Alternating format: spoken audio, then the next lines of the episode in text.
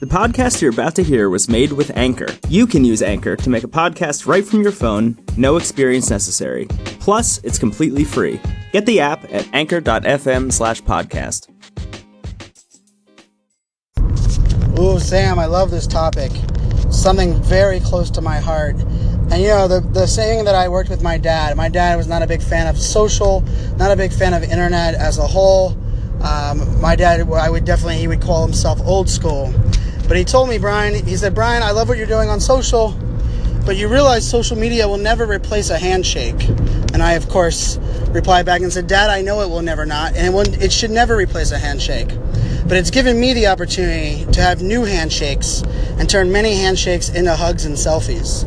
So when I hear for someone that says they're old school, they're not in the social, they prefer face to face, I always challenge them to leverage social and look at it as an extension of face to face, not a replacement of face to face. It's definitely about perspective and understanding old school does not mean you can't embrace new technology. Keep up the great work.